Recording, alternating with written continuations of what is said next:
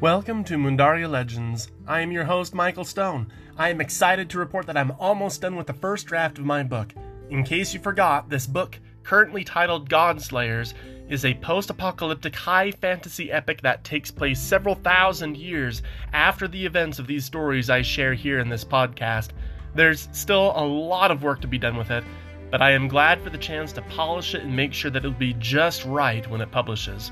But for now, I am excited to bring to you our last episode before the big two part finale for the season.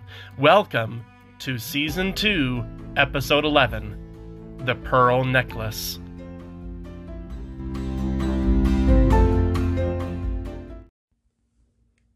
So, let's get this story straight. You are claiming that the dwarves and avians are about to attack the capital. The white haired captain of the guard asked Luella. Yes, she confirmed, exasperated. And it's because you, supposedly the missing Senator Luella, who is on the top of every wanted list from here to the southern seas, has the banishing blade that they are looking for, except that you don't have it, and instead it's a mad elf healer named Zeru who cannot be killed the captain repeated, his belief in Luella's tale strained more and more with every word. I am Senator Luella, she reiterated. You look nothing like her, the captain said. For one, she's got yellow orange scales and you are purple. That's about as far from yellow as you can get. Like I told you, I would be able to take off this bracelet that Sir Clipsos. That's the elf? the captain asked, confused. No! You just said the elf's name. He's Zeru. No, I'm talking about Sir Clipsos. He gave me this bracelet that allows me to disguise myself, and I could take it off if you would just meet me anywhere else other than the front gates to the city, she hissed. I do not intend to spend these critical hours before this attack getting thrown into a cell by one of the dozen merfolk guards who are looking at us right now. The stern eyes of the captain did not relent. I've had enough of you merfolk trying to fool around with us.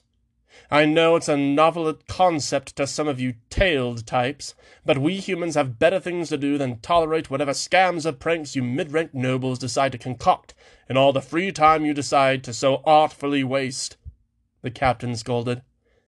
Now, Leave the premises immediately before I throw you into a cell for attempting to impersonate a senator. I don't understand how you can be so difficult about this, Luella exclaimed. Didn't Haggerty tell you to expect me? He can verify every detail of what I've told you. First off, he's just an attendant to Archon Antial. And secondly, he's been recalled by the Archon's office for duties above my pay to know anything about. And thirdly, I know him better than to think he'd ever have the stupidity to associate with one of your kind. He'd never risk it. I'm sorry, but think of a better line next time, Senator. Now, off you go. Luella opened, and then rapidly clamped her mouth shut. There was no use. She could see in this captain's eyes how little trust was there, how burned out this man had been under years of answering to the whims of merfolk above his station. She looked desperately around at the other human guards nearby. One of them quickly broke eye contact with her, a private, who suddenly was quite interested in the shoreline. Luella swam back a little, distancing herself uh, from the shoreline right next to the gate front. Fine, I'll leave. But if you have any second thoughts before it is too late, please do whatever you can to get additional guards here at the capital. That's all I ask. You're this close to being thrown into a cell, fish, the captain said irritably. Now go! Luella turned back, swimming along the river that ran parallel to the cobbled pathway that led through the gate to the intersection of Ethal's boisterous marketplace. She found the familiar fishmonger's market stand, where she knew Sir Clipsos would be hiding. She turned to one of the barrels that, to her eyes, were stacked in a small pyramid of other fish barrels. She knew, however, that this was simply the illusion Sir Clipsos told her he would take in order to avoid suspicion. No luck again? Sir Clipsos's voice whispered from the barrel. No. I don't know why Antial recalled Haggerty to his office today, But because of that, he obviously hasn't been able to tell the gods about anything, she complained. And with no way to get to Kyrol, we won't have any chance of warning anyone powerful enough to do something about this impending disaster. Excuse me, an unfamiliar voice called out. Panicked, Luella turned and saw a guard approaching her, one of the very same guards who had heard her present her case to the captain nonetheless. I need you to answer some questions for me, he continued as he closed in. He can't hear me right now, Sir Clipsos's voice said, as it echoed in Luella's mind. Just give me a nod, and I'll have him convinced that he has missed a major duty shift somewhere else, and he'll be gone. No, Luella answered. No, the guard asked, confused. You. You are the one who was just saying the Senator Luella, right? That. That depends on who is asking, she answered, uncertain. If this soldier thought he could get an easy bounty by turning her in alone, he was in for the surprise of his life. Luella prepared herself, ready to quickly reach out a tentacle of water from the river and drown him if needed. My name is Lieutenant Dranel, the soldier said. I. I was there at the Battle of Stradthrix. I saw how you and the king stood up for us, and I fought alongside you as we staved off the horde of the undead that the elf healer summoned. I believe you, and I want to help. Luella issued a sigh of relief. Thank you, and here, I really am the senator. She took off her bracelet briefly, letting the soldier recognize her before she slipped it right back on. At this point, we'll take whatever help we can get. Though, she said delicately, we'll need a lot more than just one lieutenant if we want to stop what's about to happen here. Is there any way you could speak with the other captains? Get them to request additional reinforcements here? Archon Antial is breathing down all our necks right now, the lieutenant regretfully reported. That's probably why Captain Rosal wasn't too keen on believing your story. The merfolk are paranoid right now, what with all the rumors of rebellion, true and false, that are circulating. Unauthorized troop movements to the capital are exactly the kind of thing that would get any of us court-martialed or worse. Luella sighed, turning her head to Calypsos's fish barrel, looking for answers. What were they supposed to do now? But I think I could get you to see King Kyrol, the lieutenant added hopefully. Luella's head snapped back towards the young brown haired man. Really? Are you certain of this? The soldier nodded. I'm the one who has been asked to escort the senator's daughters to meet with him. They, of course, won't let the king use his personal reception chamber. Word has it Archon Antial wants to do that to remind him that his claim to the throne has been formally challenged, I suppose. But the king will be in one of the smaller banquet halls this evening. There's a few other women who will be formally presenting themselves at that time. It would be easy enough for me to have you join the rest. Luella clasped her hands together. That. That is exactly what we've been trying to accomplish all this time.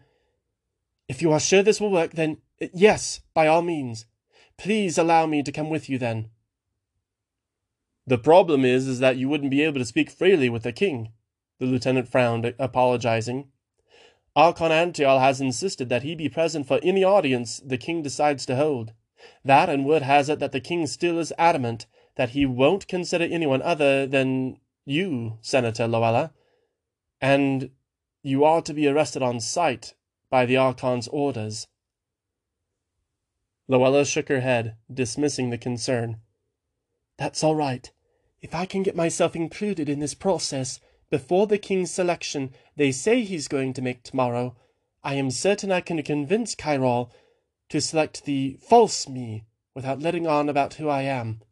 That way, the Archon won't have any legal way to stop Kyrol from becoming king.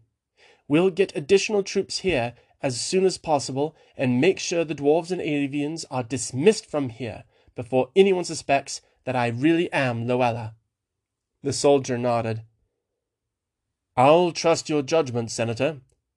You put your life on the line at Cruz to end the war, and I'll risk what I need to in order to make sure that you have the same opportunity here. Thank you, Luella responded. I just hope we haven't missed that opportunity.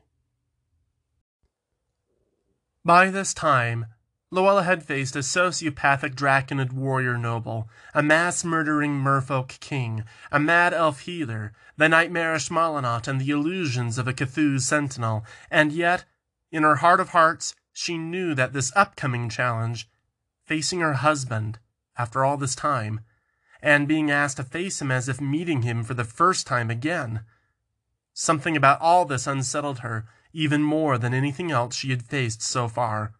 She tried to shake off the doubts. She had to.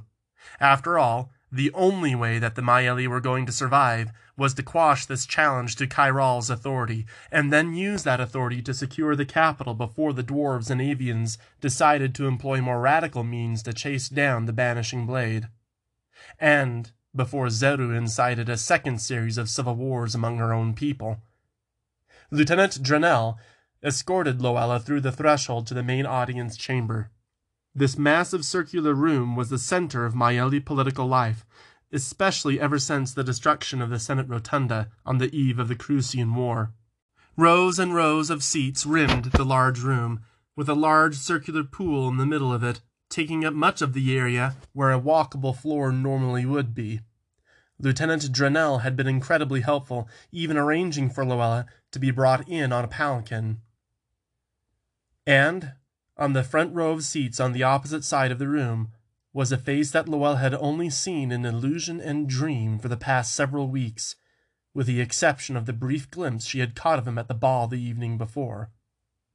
King Chiral was still looking as radiantly healthy as he had in that crowded room. His demeanor wasn't nearly as bright as his recovered health, however. There was a deadness to his eyes, chiseled into the rest of his face as he propped up his head with his arm, consigned to proceeding with the business at hand. I am here, Luella wished she could tell him. Don't give up. We can make this work. Just give me a chance.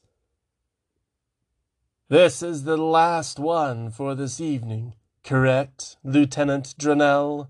The voice of a very annoyed Archon asked. Luella bristled, flinching. Though she had tried not to focus on him for too long, Antial indeed was here. Perfectly dressed for the occasion in his ornamental pauldrons, the emeralds there complementing his green scales. For once, however, he wasn't flashing the same immaculate grin she always remembered him for. Instead, he was quite bored. As Lieutenant Drenel had informed Luella that there had been over ten different last minute presentations to the king today, she could certainly understand why.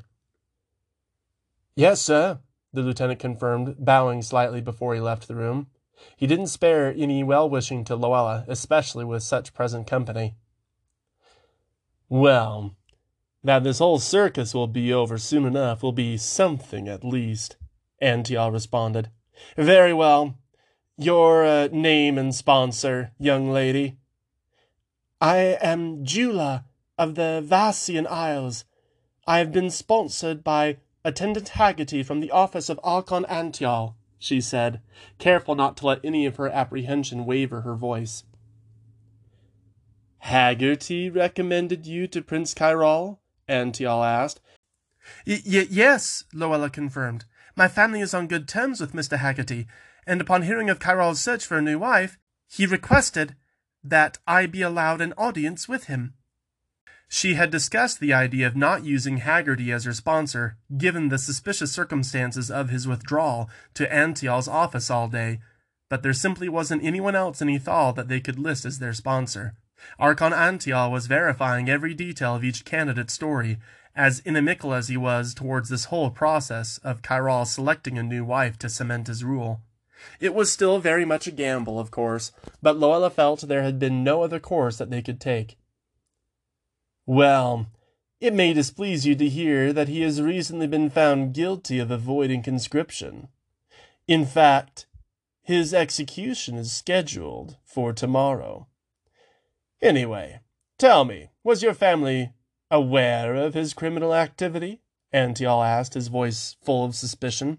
I knew, Luella said, concerned. My father and mother had no idea of this. Archon Antial, Chiral interjected. Both you and I have wasted enough time with these presentations. I thought that these were supposed to be discussions between myself and these candidates. Luella saw Archon Antial's disdainful smirk sour into an even more annoyed frown. I merely think it is important, Prince, that you and I be fully aware of associations between any given candidate and known criminals, he snidely replied. But for once it seems you do have a point. Let's get this over with, he said, reclining in his seat, visibly confident that this merfolk woman in front of him was of no concern, or at least wouldn't be after the next few minutes. Luella's heart sank. Haggerty had been found out. She tried briefly to examine Antial to find out exactly what he was up to. Did he somehow suspect that Haggerty was working against him? Or worse, had Antial learned about the law of inheritance from Zeru and was planning on executing Haggerty in order to begin increasing the potency of his own hydromancy? So, Jula of the Vassian Isles, due to the agreement that the Archon and I have for these proceedings, are Discussion will be limited to you answering specific questions that the Senate has approved. Chiral began in a rote monotone. He had obviously repeated these very words dozens of times over the past several days. The first of these is this. What is your stance on the current state of human merfolk affairs in the kingdom of Maeli? Luella gulped. Haggerty had not told her that there were questions, much less of this nature, as part of the presentation. She hadn't been sure of what to expect, but a formalized interview was hardly her idea of beginning a courtship. I, uh, well, to be honest, she began. But how honest should she be with Antial listening to every word? He sat, quite disinterested and bored at the moment.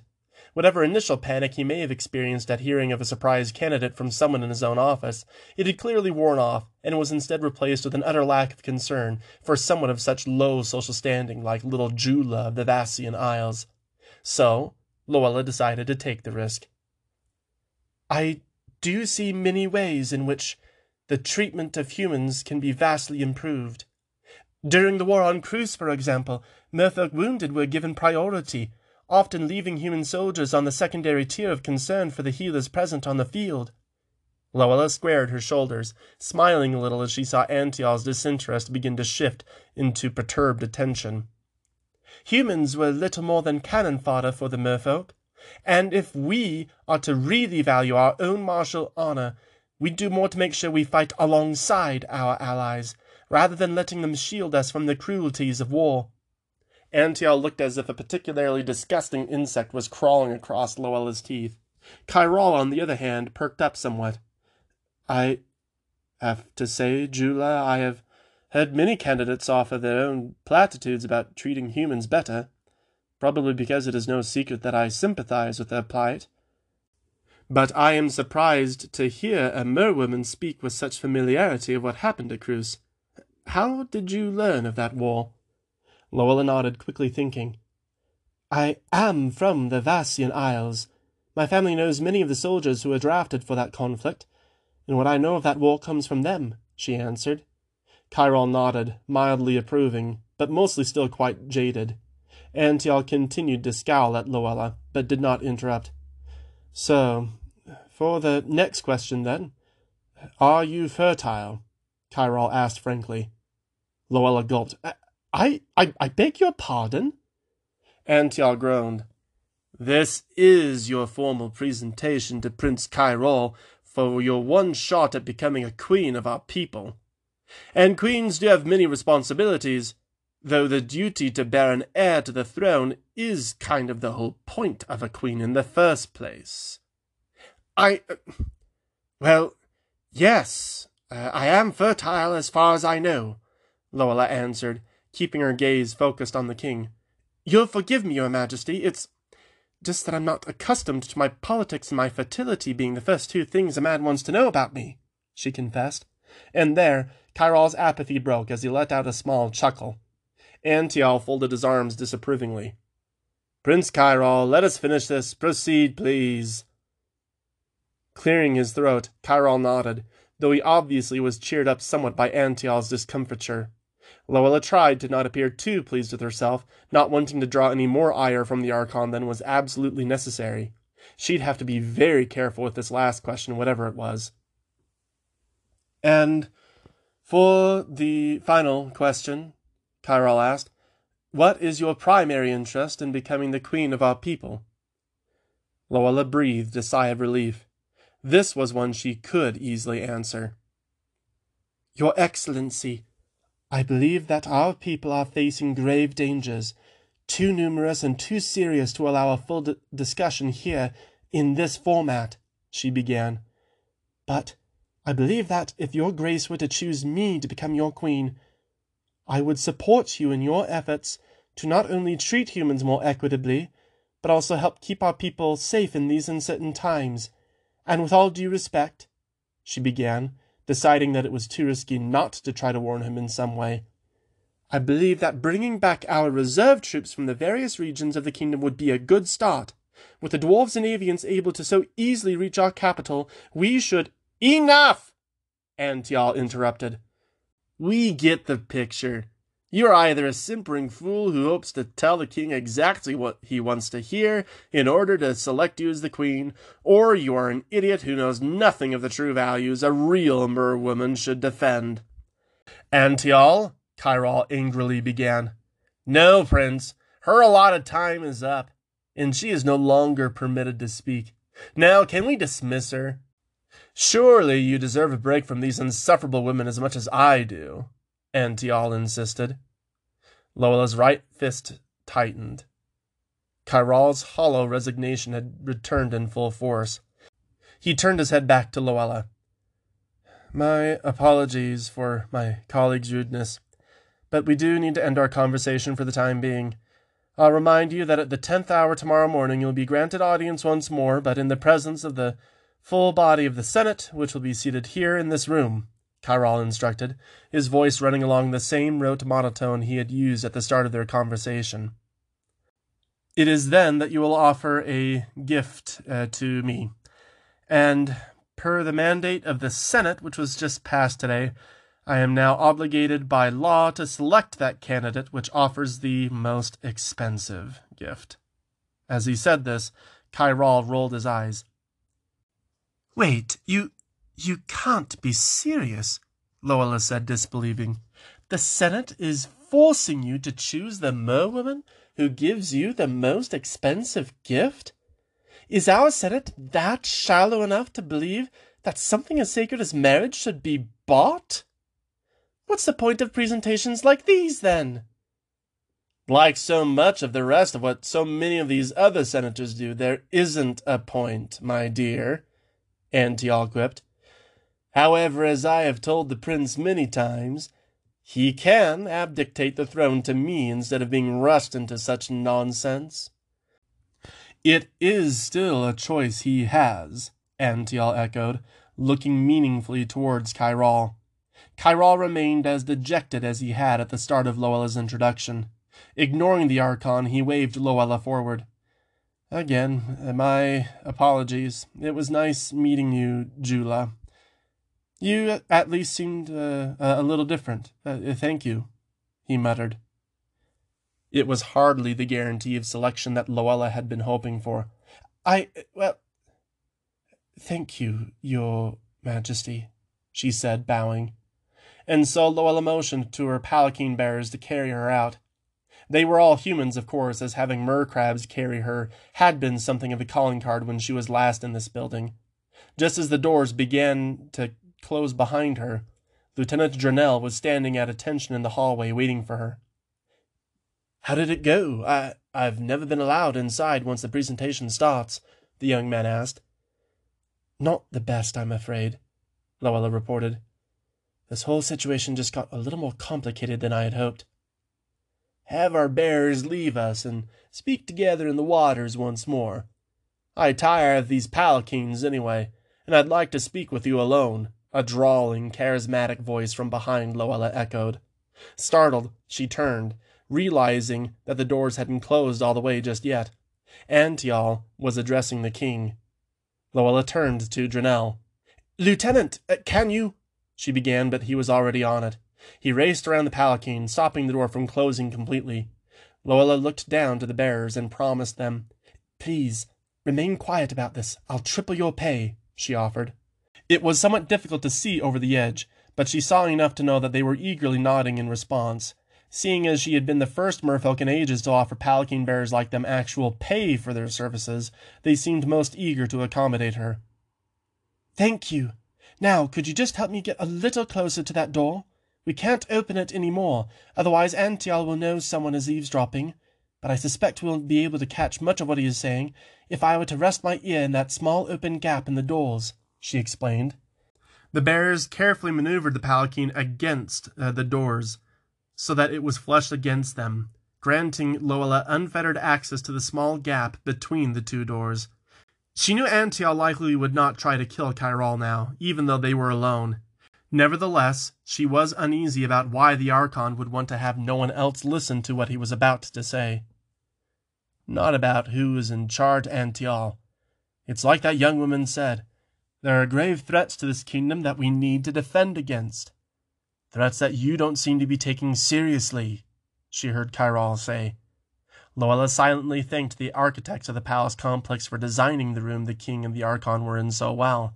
She really could catch every word, no matter where she was, and fortunately, both Chiral and Antial were talking, or rather arguing, loudly enough that what they were saying easily reached her ears. I'm not the one confused about the threats we face here, Chiral, Antial challenged. These human rebellions are real.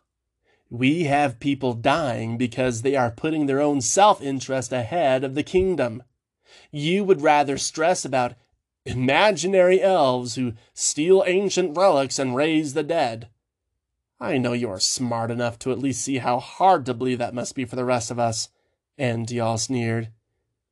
But if you continue to be so obstinate about the reality our kingdom faces, it would be better for you to give up now before you are married off to one of these absolutely atrocious personalities we both have been tormented with for the past several days. That last one wasn't as bad. I could very well marry her, Chiral defiantly suggested, as Luella's heart leaped in her chest. She had made an impression. Antial's laugh echoed throughout the chamber. Really? I had thought you had learned well enough not to get involved with any woman even remotely like your ex wife, he commented. Or do you still labor under the delusion that she was always faithful to you? Luella's world came to a screeching halt as she processed what Antial was saying, what that must have meant. Antial. He must have told Chiral about. No. Delusion or no, you haven't exactly been forthcoming with evidence of this lie you've invented, Chiral rejoined. Luella is one of the most sympathetic, understanding, and loyal people I've ever met. She made mistakes before, and she admitted to that. She doesn't care about money or power. This the story you've concocted simply doesn't square with the Luella that I fell in love with and married, and hardly the Luella that I had the fortune to see again on the Isle of Cruz. Even if she is alive, Antial's voice rebutted, and if she wanted to come back to you, it would only be to use you, your majesty. She said as much to me during our uh, many nights together. Enough! Chiral demanded. I may have to swallow these ridiculous mandates from the Senate, but I don't have to listen to you slander my wife's character. You have no proof. Actually, my little prince, Antial mercilessly insisted, that is no longer true. You see, it just so happens that I do have proof. See for yourself. Luella's heart sank. What could Antial possibly be showing him? She gently pushed the large door open a little more, widening the gap so that she could peer inside. Thankfully, the door opened noiselessly so that she could see. But what she did see haunted her, worse than any fate a Malinot could inflict. It was a pearl necklace simple and without embellishment, yet brilliant all the same. It was broken with a few of the beads missing, and it dangled like a limp noodle out of Archon Antial's hand. Luella did not see Chiral's reaction from her vantage point, but he was frozen, motionless. How. how did you get this? The king finally asked. How do you think? Antial said, enjoying the pain he was obviously inflicting on Chiral. She told me all about it.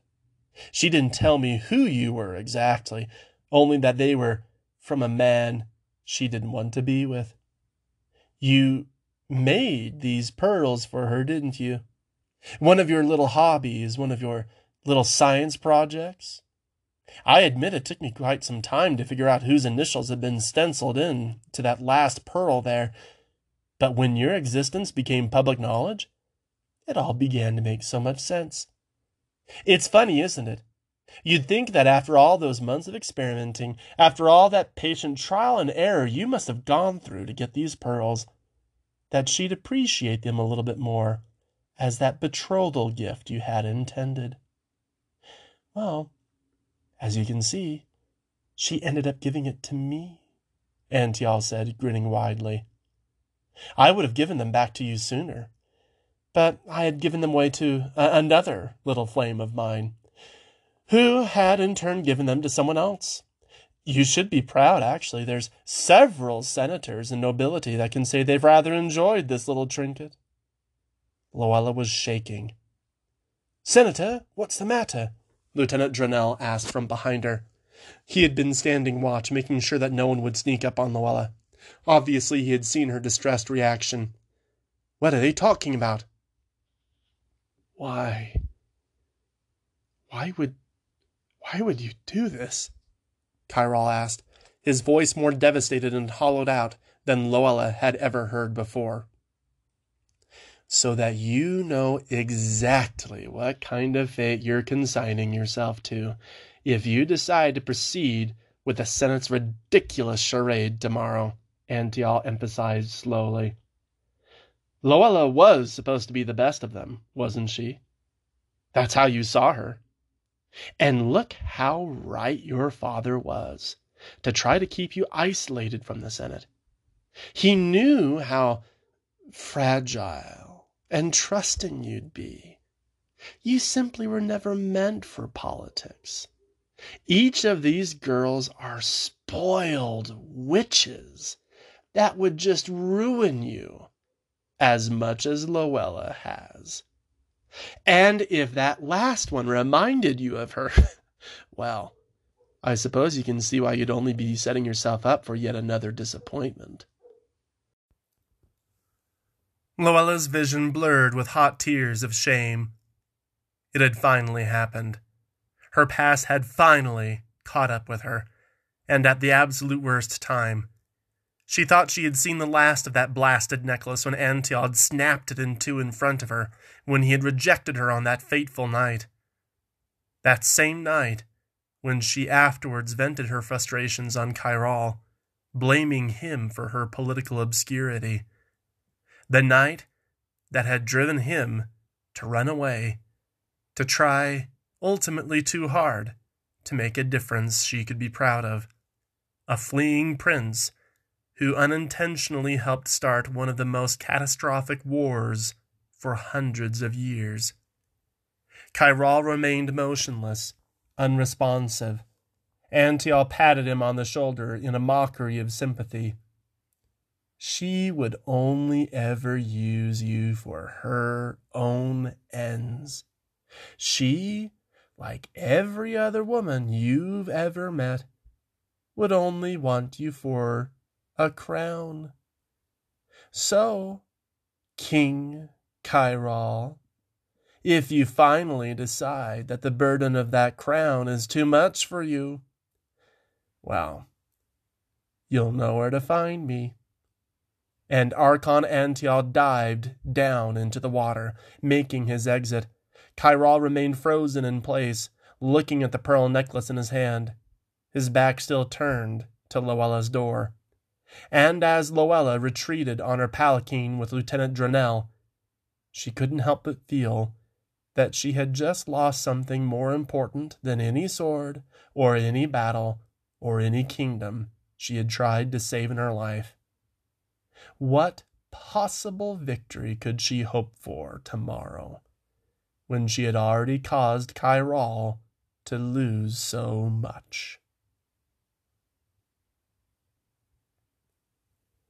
Tsarak the Malanat inhaled deeply the detestable scent that he had first detected so long ago on the shores of the broken city of Regnath growing stronger.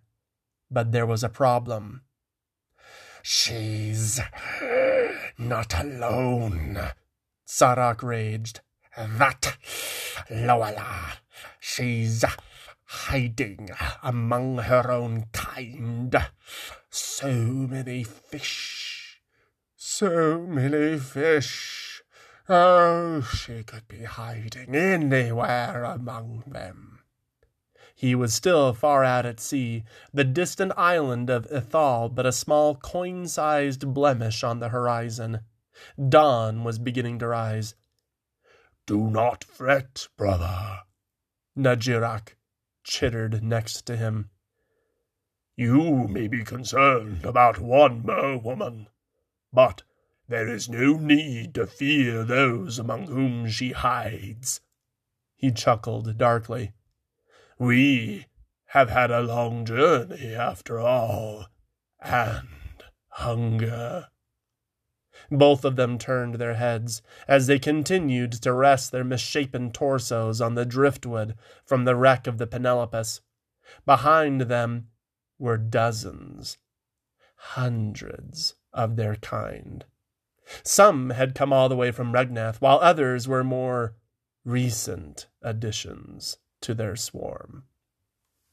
Our hive has grown, Najirak menacingly smiled.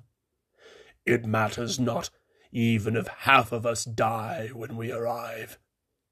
If what my nose tells me is true, he said, deeply inhaling, there is plenty of meat ahead of us.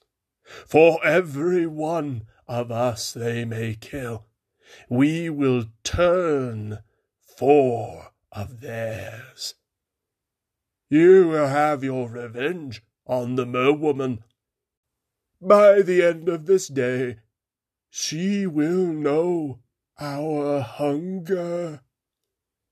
Both Tsarak and Najirak looked, the hunger lust strong in their eyes, on that little blemish on the morning horizon. All of them will know our hunger.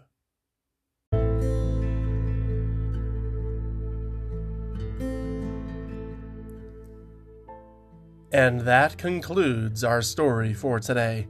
Stay tuned for the continuation next month on November 2nd at 6 p.m. Mountain Standard Time. Until then, remember, you cannot see the hero until you know the monster.